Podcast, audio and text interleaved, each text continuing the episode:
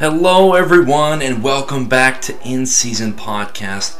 It's great to have you on with me today. There's a lot to talk about in regards to Nebrasketball and the Las Vegas Raiders. Several games for Nebrasketball we'll dive into, and some thoughts about where we have been and where we're maybe going, and also thoughts on the Las Vegas Raiders. Um, some movement has happened with staffing and coaches and so there's going to be some emotion probably on this podcast. Um, maybe more negative, that's how I'm wired. But without further ado, let's dive in.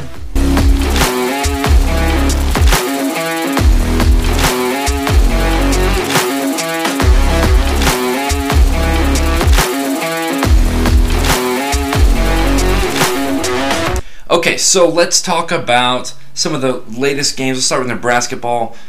A lot has happened here, and um, we've had three games since my last podcast. Nebraska took a hiatus. The Ohio State game postponed. I haven't heard anything about that. But they played at home against Wisconsin, at home against Rutgers, and then on the road at Michigan. And Let's start with the Michigan. Let's start with the Wisconsin game. Let's just let's go down here. Wisconsin's number eleven. They've been pretty good this year.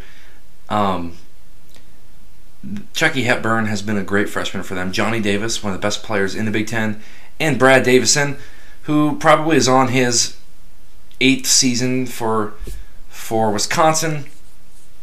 Um, they have a great team there. Um, some veterans, some new guys who are really talented. Um, this, this is going to be a tough game, and I and I knew that. Even at home, it would be a tough game. Trey McGowens back in the starting lineup, getting 29 minutes. Um, that's a lot. That's a lot. And Hoiberg has come out and said they're easing him into this.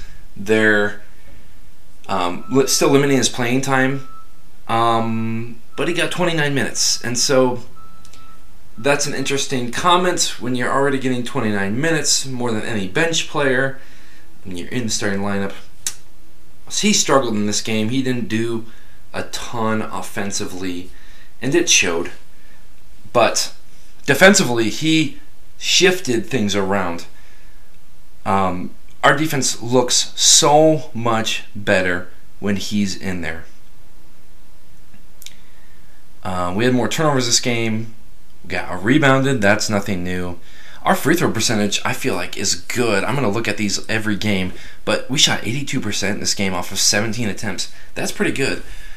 Our three point percentage is staying above 30, which you may say, well, you really should do that anyways. Well, we weren't. At the beginning of the year, we weren't doing that. So, um, we're 35% this game. Their field goal percentage, however, was 36%. That is a credit to our defense. Um, shooting just under 37%. as a credit to our defense. We shot better than them to- in total field goals. And I, am I'm, I'm very impressed by that. Our defense with Trey McGowens is so much better. I'll get to that in a minute. This game looked like it was going to get out of hand in the second half. We were kind of in it a little bit. In the first half, we were down eight and a half, and I thought, man, this looks like it just could get it could get pulled away. I think Wisconsin could just r- run us out here in the second half, and we came out with some grit and didn't g- didn't give up, didn't throw in the towel, and that's that's been a staple of this team this year. A lot of adversity, and we just continue to fight. So there was a time there in the second half when they were up, I believe it was 18. Uh, that's exactly what I thought. Oh, they're going to run us out. It's over. Nebraska fought back, went on a 9 0 run, and cut it to single digits. Incredible effort. They have just fought back in these types of games. Against number 11 Wisconsin, when that starts to happen, you could easily get blown out. We've seen that several times this year, where you can just easily get run out of the gym, suffocate the home crowd. Chucky Hepburn, of course, coming back to his uh, home state and that statement alone just uh, disappoints me that we couldn't get Chucky Hepburn. Um, if he's starting on this Wisconsin roster. Imagine him starting on our roster with Bryce McGowens. Oh, I shouldn't think about that. Oh, oh, I shouldn't do that. We ended up losing by eight in this game. And I thought, you know, losing single digits in this type of game was good. And our second uh, second half defense was impressive. Very impressive to me. There's not a ton to say about this game. You you play against number 11. Um, the other two games, I have a little bit more emotion about them. So let me just talk about them. Let's get to the Rutgers game. Again, a home game against Rutgers. And and before I do this, let me just tell you the score the last time we played. We played in New Jersey. Um, home game for Rutgers. And the score of that game was 93 to 65. We lost by 28 to one of the perennial losers in the Big Ten. Sure, it was a home. Sure, it was a road game. Shouldn't lose by 28 to Rutgers. Okay, so play them at home. This game frustrated the living crap out of me. I you just you understand at this point that the refs aren't going to give you what they should give you, and that's fine. That's fine. What was more frustrating in this game was us. I know some people will talk about the refs. They've handed games to other teams this year, which we could have won. But it was on us this game. It really was. We were up with, what was it, three minutes left in the first half. Nebraska was up 11. And I was listening to it on the radio at that point. And you, they were saying, "Oh, here we go. We, we, can take advantage of this. By halftime, we can stay up by by double digits, and um, you know, we can have a nice, comfortable lead going to half." They would go on an 8-0 run to cut it to three and be down three at half. We had such an amazing defensive performance that first half against Rutgers, and they have some scorers on that team like Geo Baker. Um, they have Ron Harper Jr. and we got them we got them. We got Ron Harper in foul trouble, which was huge. He sat a lot of the first half, and just gave our big men breathing room. Although they would still be in somewhat of foul trouble, which I'll get into a little bit. But we led for, we led that entire game. We led up until the last 90 seconds of the game. And this is becoming a theme this year. Even when we play well, we can't play a full 40 minutes. And that, what I've said before, that is the is one um, one way you can you can tell a good team. You can tell this is a good team. They, they can make a run because if you don't see it, if you don't see it, they can play 40 minutes. And you're thinking March Madness. You know you have you have your conference tournament, and you have you know the NCAA tournament if you do make that in order for you or Nebraska, who my goal is for somebody to get them a an NCAA tournament win, for you to be cons- to get there, you have to play 40 good minutes. Nebraska still has not done that this year. And, and and they did it last year towards the end of the season. It was in February or March that we did that. That took a while as well. These Hoiberg teams cannot play 40 full minutes. And it got down to the wire here. And Nebraska would just blow it down the stretch. We blew it down the stretch. We had this game in hand, and we're missing free throws down the stretch. We, we can't make shots. I mean, we we had 12 more free throws than them in this game. We out rebounded them. Largest lead was 11. We made six threes in this game, three more than they made. They shot horribly at three point. They started making them down the stretch. We weren't covering anybody. It looked like we were, we we were like got a lead and like, what do we do with this? What do we do with a lead? and it just looked like this lackluster defense. The defense we had played all game, they just started making threes that weren't very well contested. They had easy shots and they were getting fouls and we simply blew that game. I I don't get mad like to the point of throwing stuff anymore. You're just numb to all of this. that this one felt like if you want to compare it to something, if you watch Husker football, this felt like the Michigan State game last year, where when we played Michigan State, it, by all accounts, it looked like there's no way you can lose this game. There's like what seven minutes left, and we that punt play. Everyone remembers the punt play where they faked us out, but we knew where the ball was going and still got faked out. I think at one point in that Nebraska Michigan State game, we had like a 99% chance to win. Still lost that game. This is what it felt like. This is what it felt like. There's no way you should lose this game, especially against Rutgers. But it was very clear to me that Rutgers wanted to win more than us. And we shot poorly, sure, but they did too for a long time. That's all I'll say specifically about that game. Let's jump to the first February game of 2022. This happened two days ago. We played Michigan on the road. Now, Michigan has been just an interesting team this year. They're 11, well, now they're 11 and 8. They were 10 and 8 heading into this game. They've just, they, they're definitely not what they were last year, not even close.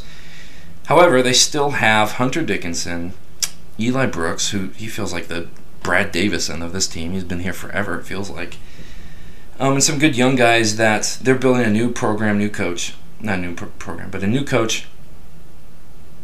Um, and what was nice is we were very physical and aggressive in the first half of this game. We attacked Hunter Dickinson, the seven footer, and got him in the foul trouble. He he did not play very much down the stretch because he had two fouls. And then in the second half, he would not get a foul. There would not be a foul on him. So we just lost the aggressiveness of this. And this this was a similar feel too, because they did not shoot well on threes. We were out on threes. They took 15 and only made two of them. That percentage is 13. We had they were cold, sure, but we played. We contested threes in this game. We shot well again on on free throws. We shot 50% in this game we got absolutely mauled on the boards. And and we were at, I think it was the under eight timeout in the first half. We were ahead on boards still, and we would end up being trounced on the boards by 15. So the the energy we gave in the first half to attack Hunter Dick- Dickinson, to crash the boards, was just not there in the second half. It really wasn't. And what irks me the most, what really frustrates me, is that we were up by seven and a half. We were up by seven and a half, and so again, the same principle was happening. Our defense was okay in this game. It was just kind of a shootout. It felt like a shootout a little bit. Um, but they got 48 points in the second half. 48 points.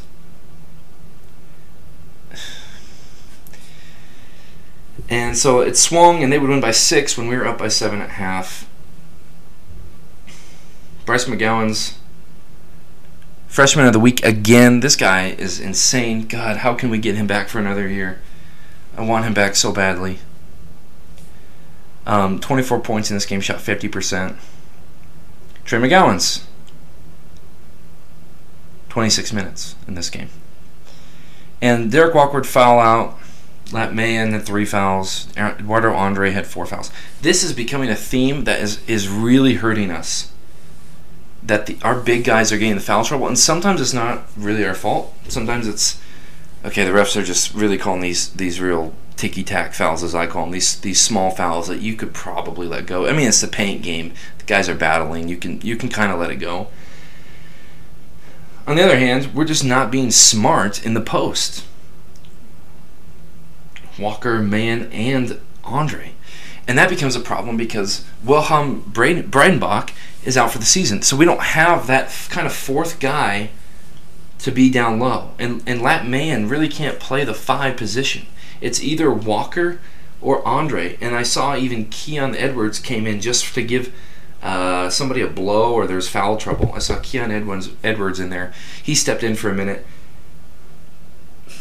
And he, he's like a tall guard. So I, I don't. We have to get smarter there. Um, the other thing is, we need to talk about Trey McGowens. You may think Bryce McGowens is our best player, and I would probably agree with you. However, our most impactful player, I think, is Trey McGowens. Let's go back in time a little bit. We've played Michigan twice. We've played Indiana twice. And we've played Rutgers twice. Let's talk about the first, since we're still talking about Michigan, let's talk about the first Michigan score. At home, we played Michigan, and this is, we don't have Trey McGowens at this point. He's still, he's out. He was out about a, almost a month ago at this point. This is December 7th. Final score is 102 to 67. 102 to 67. Our biggest deficit of the season is that game, still. Our second most is the very next game against Auburn, who is now the number one team, by the way. Yes, we did play the eventual number one team. And they also smoked us. Both deficits by 30. Okay, but forget the Auburn game. Let's go Michigan. So that deficit's 35. They get 102 points. Then this game, like I said, this final score was 85 to 79. So already 17 less points in that first game.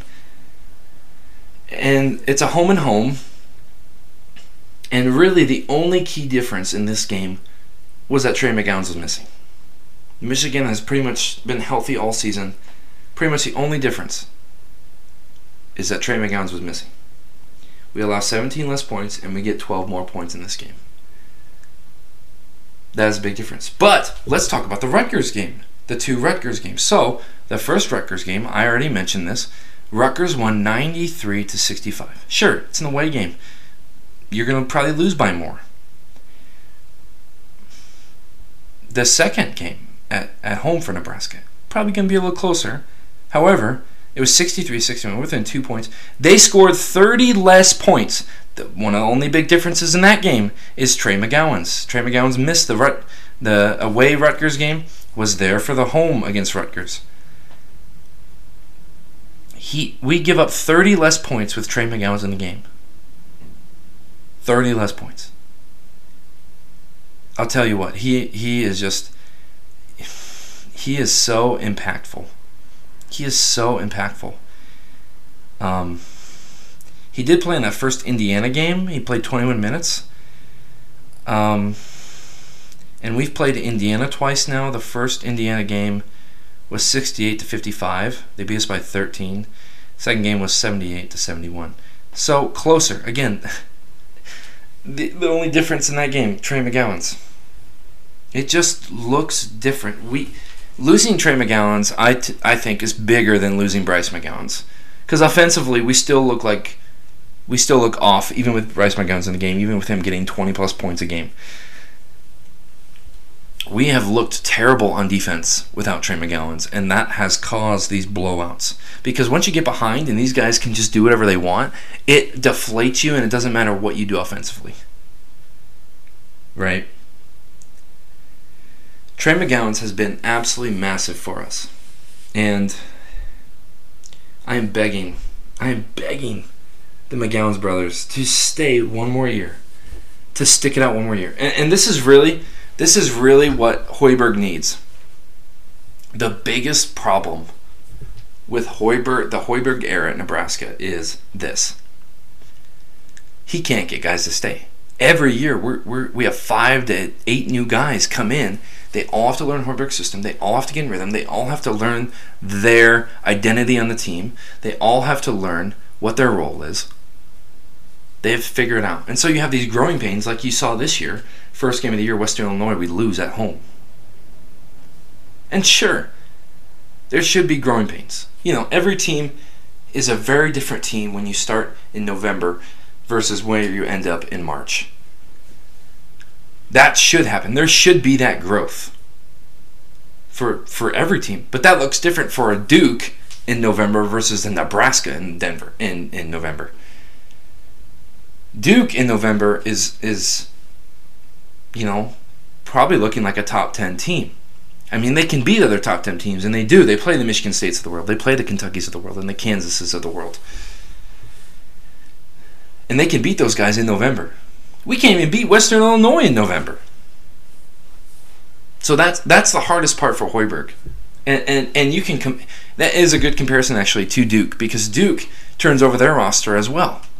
They get these one and done guys, but they're five stars.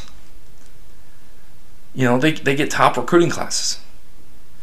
They can work with that, and Coach K does work with that. Hoiberg, he should not have to rely on doing that because he doesn't. He only has one five star right? He doesn't have a team of five stars. He doesn't have three or four five stars that are going to be in his in his starting lineup. So he, he can't afford to do this. He can't afford to keep turning the roster over. And I'm just hoping you you kind of just are done with this year. you kind of are just done with this year. You, I'm for me, I'm looking ahead already to next year, and I am like praying to some god, the basketball gods, I'm I'm a Christian man, but sometimes you you just pray to the basketball gods that they would keep several of these guys around. Because this is what keeps happening is guys keep leaving. Simply put. And Hoiberg has to find somebody in the transfer portal that's going to fill that gap.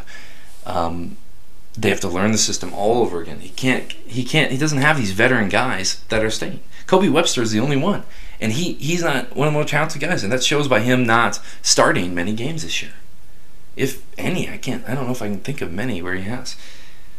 When Trey was out, Tominaga stepped in. So Kobe's just this leadership guy off the bench. Even when that guy sticks around. So Nebrasketball, where do you go from here? I don't know. I don't know. I, I don't. Hoiberg has this huge buyout thanks to Moos. Um, I, I I don't even think about firing him. I, I think you give him one more year. If guys don't stick around, it's like, man, this is what it's going to be. And maybe you cut it off then, but you might as well. It's Nebrasketball. Nobody's going to be up in arms that you keep Hoiberg. And who cares what the fans say, anyways, right? That might be a good transition to the next part of this. Who cares what the fans say? Let's transition to the Las Vegas Raiders. Oh boy. Um, oh jeez. I I really I really just I I here's what I'll say. I want to be proven wrong. I'm more than I, listen. I'm a humble man, right? I'm the most humble guy on the planet. I, I want my opinion to be wrong. I really do. The Las Vegas Raiders, if you don't know, just hired Josh McDaniels. Now, if you don't know who Josh McDaniels is, he's been basically Belichick's offensive coordinator, offensive mind for years, and he tried the, the head coaching gig with the Broncos and in fairness to them, without Peyton Manning, the Broncos were pretty much uh, a dumpster fire. Without Peyton Manning, they have not been able to figure out their quarterback situation. However, Josh McDaniels went 11 and 17 at the Broncos. And I that's a failure. He he has admitted this. He has admitted and I firmly believe he he was not a good head coach at all at the Broncos. Now he comes in, does his press conference here after he gets hired. Mark Davis says it's he was very very excited by the interview with Josh McDaniels.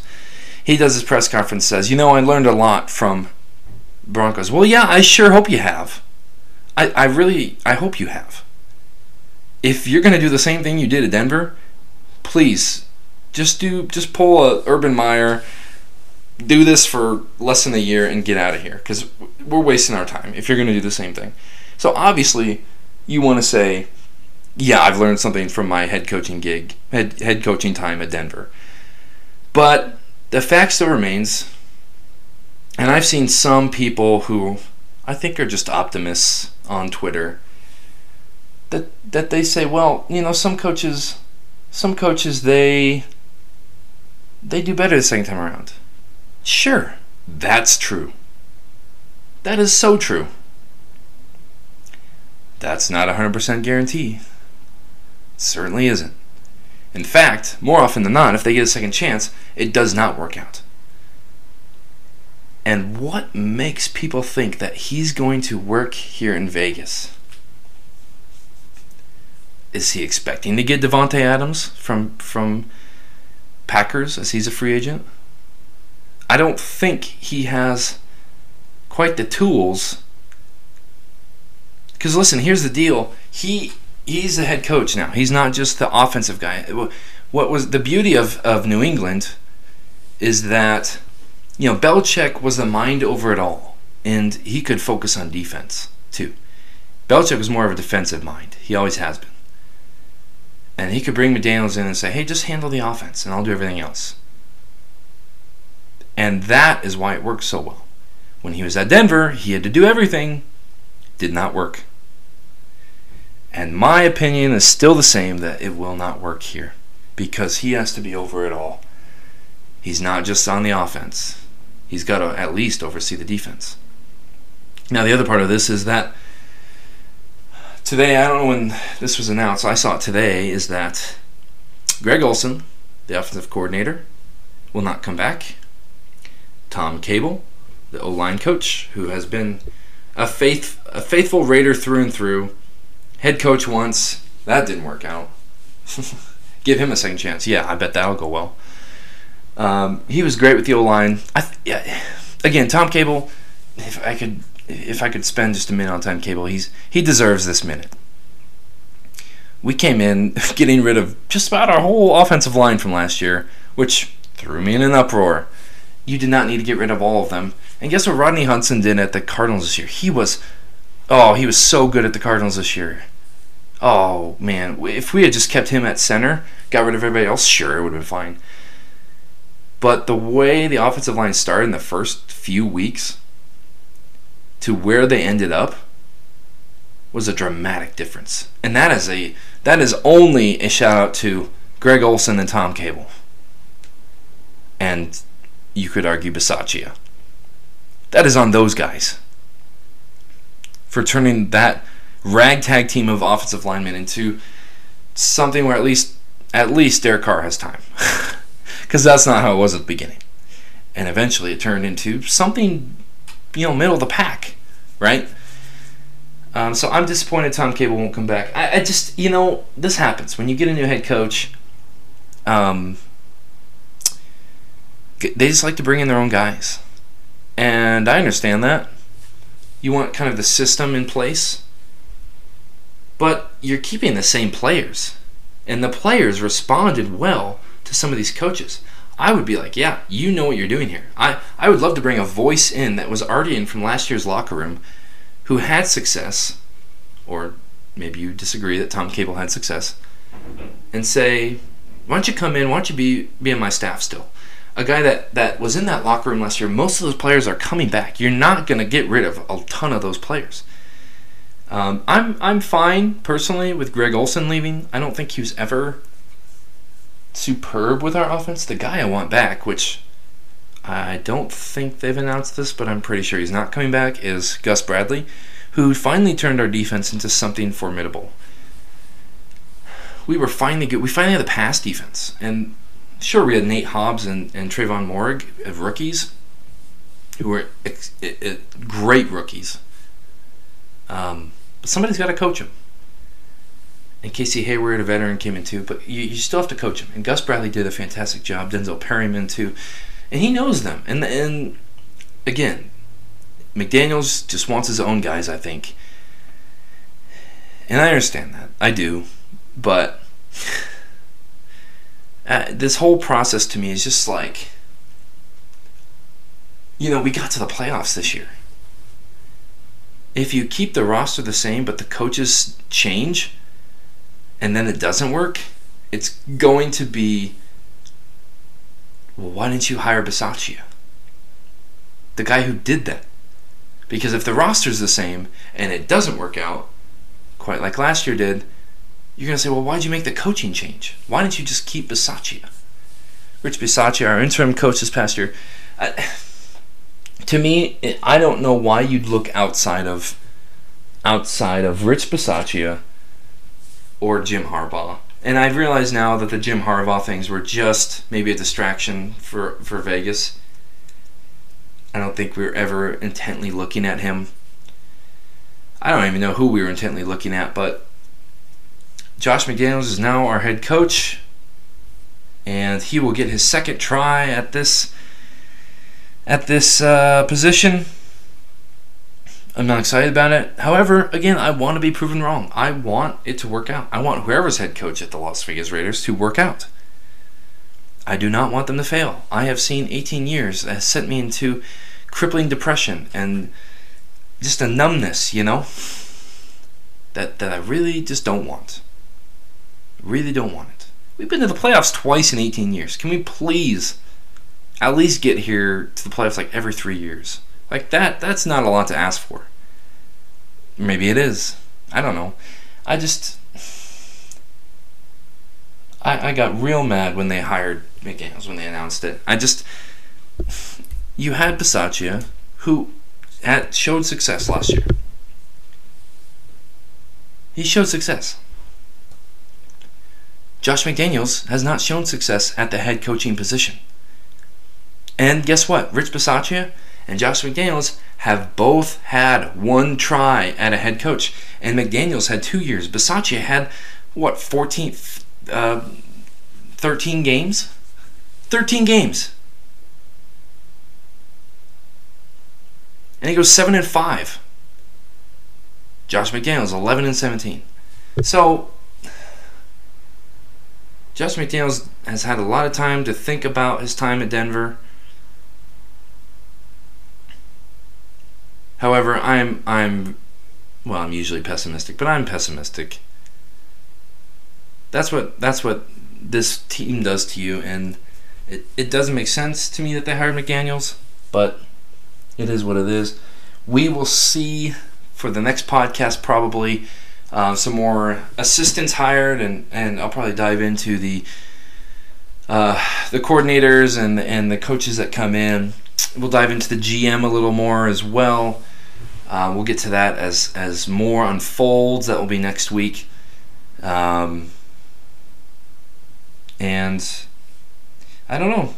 I'll just I'll be along for the ride. We'll see how the off season goes. Who we keep, um, and who we get in the draft. That's what's most important as that approaches. We'll talk about that. Who we should draft.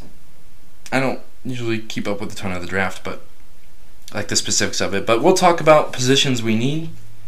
Um, that's kind of what we're looking into. Nebrasketball plays on Saturday at noon, home against Northwestern. Good lord, Can, this has to be our first win in the conference. We've got to beat Northwestern at home, and then Minnesota at home on the 9th. So next Wednesday, those are our next two games that we'll probably talk about next week on the podcast.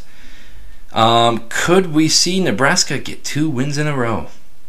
I think this is our best stretch to do it. I, if there's one stretch to get two wins in a row, it is this one. And um, God, I shouldn't get my hopes up. So we're playing Northwestern Saturday, Minnesota next Wednesday. It has been a pleasure to chat with you all. Thank you for listening, and we'll see you next time.